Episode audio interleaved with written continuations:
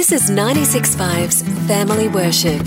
Heard Sunday mornings from 9 on Brisbane's 96.5. Good morning, everyone, and it's great to be a part of Family Worship this morning. And thanks for joining us.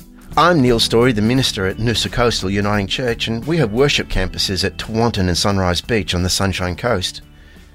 And this morning we're going to look at what is love. My family keeps telling me that I'm way too good at trivia and that I retain way more than I should. If I think about it, they're probably right. One of the many things that sticks in my mind, though, is acronyms. You know those words that are made up of the first letter of other words? Like fail is actually first attempt at learning. And love stands for love opens valuable emotions. The question for me, though, is that all that love is? Some sort of gushy feeling or emotion that we get particularly associated with someone that we have romantic feelings for? Or is love something more than that? Paul, in his letter to Rome in chapter 13, verse 8, tells us exactly what he believes love is when he says, Owe no one anything except to love one another. For the one who loves another has fulfilled the law. So if love is the fulfillment of the law, which is what Paul is telling us, then the logical question for me that follows that is how do we do that? Now, some of Paul's writings to Rome can get quite confusing, but in this chapter, Paul follows the KISS principle keep it short and simple. When he says the next verse, the commandments you shall not commit adultery, you shall not murder, you shall not steal, you shall not covet, and any other commandment are summed up in this word love your neighbor as yourself. Many, many years ago, I was employed as an adult training officer. And when we were teaching people about something, we had a very simple pattern that we followed in our classes. First, we told everyone what we were going to tell them. Then we told them. And finally, we told them what we had just told them. When we study the Bible, there is this thing that we call a chiasm, which says we step into a topic, then the main or important thing is said, and then we step back out of the topic about how we stepped into it. It sounds confusing, I know, but this is exactly what Paul does in verse 10. He steps into the topic of love by saying, The one who loves another has fulfilled the law. And then he says, Love your neighbor as yourself.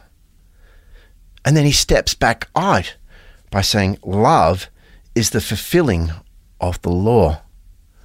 Now, the whole idea of this pointing in, stepping out, is to direct our attention to the main part of it.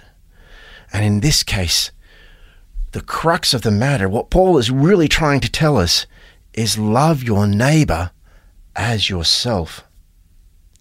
Paul, in this single verse, shows us how love is the fulfillment of the law, and that the most important thing about love is that we love our neighbors as ourselves.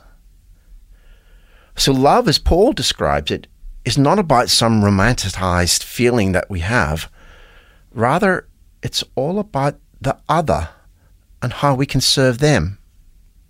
For many of us, when we hear the words, love your neighbor as yourself, we think of the Ten Commandments, and love plays a big part in them. In Deuteronomy 6, verses 5 to 7, we hear these words Love the Lord your God with all your heart, with all your soul, with all your strength. These commandments that I give you today are to be on your hearts. Impress them on your children. Talk about them when you sit at home and when you walk along the road, when you lie down and when you get up. Deuteronomy is one of those books that God's people get given the law. And here in the law is the commandment to love. But more importantly, we see here the people of Israel are being told to own the law, or in this case, own the Ten Commandments. I believe that Paul is telling us that we need to own love in the same way that the people of Israel were told to own the law. But Paul asks us to not just know about love, but to practice love. Excuse the poor rework of Deuteronomy. We should be talking about love when we sit at home, when we walk along the road, and when we lie down, and when we get up. Remembering that love is about how we serve the other. So, is there anything that stops us from loving? The Center for Action and Contemplation comes out of the Franciscan tradition, and it suggests a commitment to contemplative living is synonymous with a heightened awareness of and response to the real suffering of real people.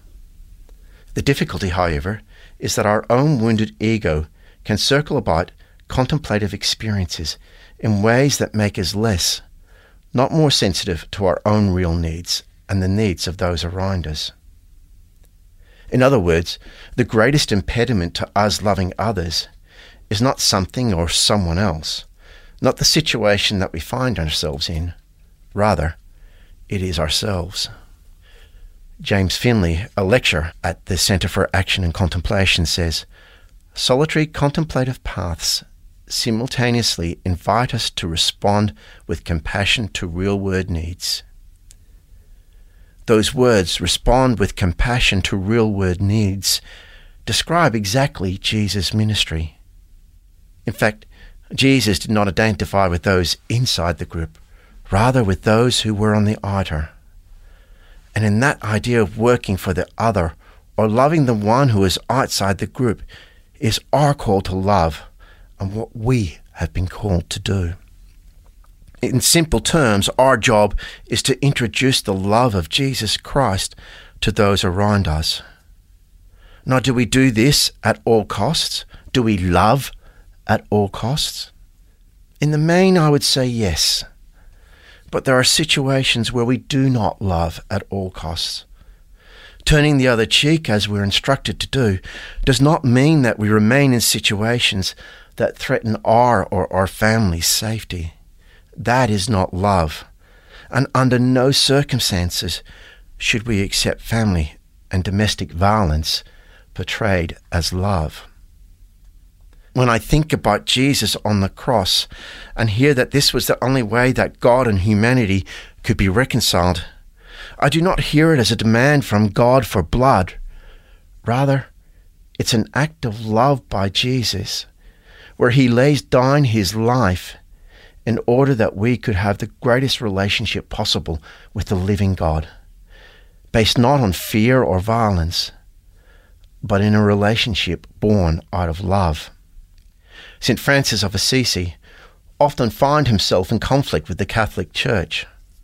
However, in that journey with the Church, Francis found a way, which is the creative and courageous role of a prophet and a mystic.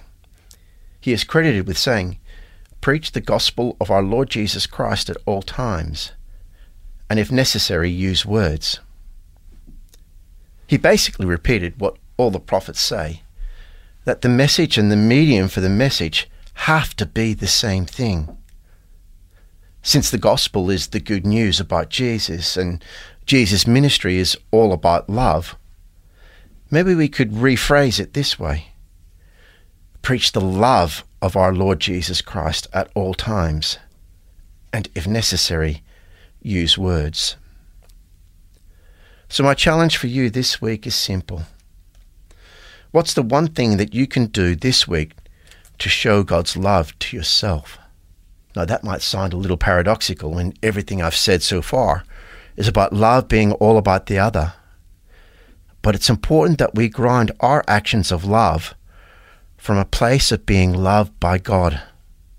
You simply cannot fill someone else's cup if your own cup is empty.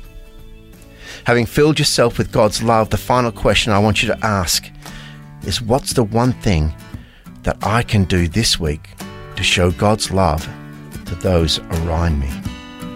I'm Neil Storey, the minister at Noosa Coastal Uniting Church. And if you'd like to find out more about the love of our Lord Jesus Christ, then why not join us at Noosa Coastal Uniting Church? Our regular Sunday morning worship services are at 8 a.m. at Sunrise Beach, 10 a.m. at Tewantin, or you can catch us on our YouTube channel, Noosa Coastal Uniting Church. If you want to find out more, check out our website, noosacoastaluc.com.au. Blessings to you all. 96.5's Family Worship broadcasts Sunday morning at 9 on the radio at 96.5 FM and online at 96five.com. This has been a 96.5 podcast production.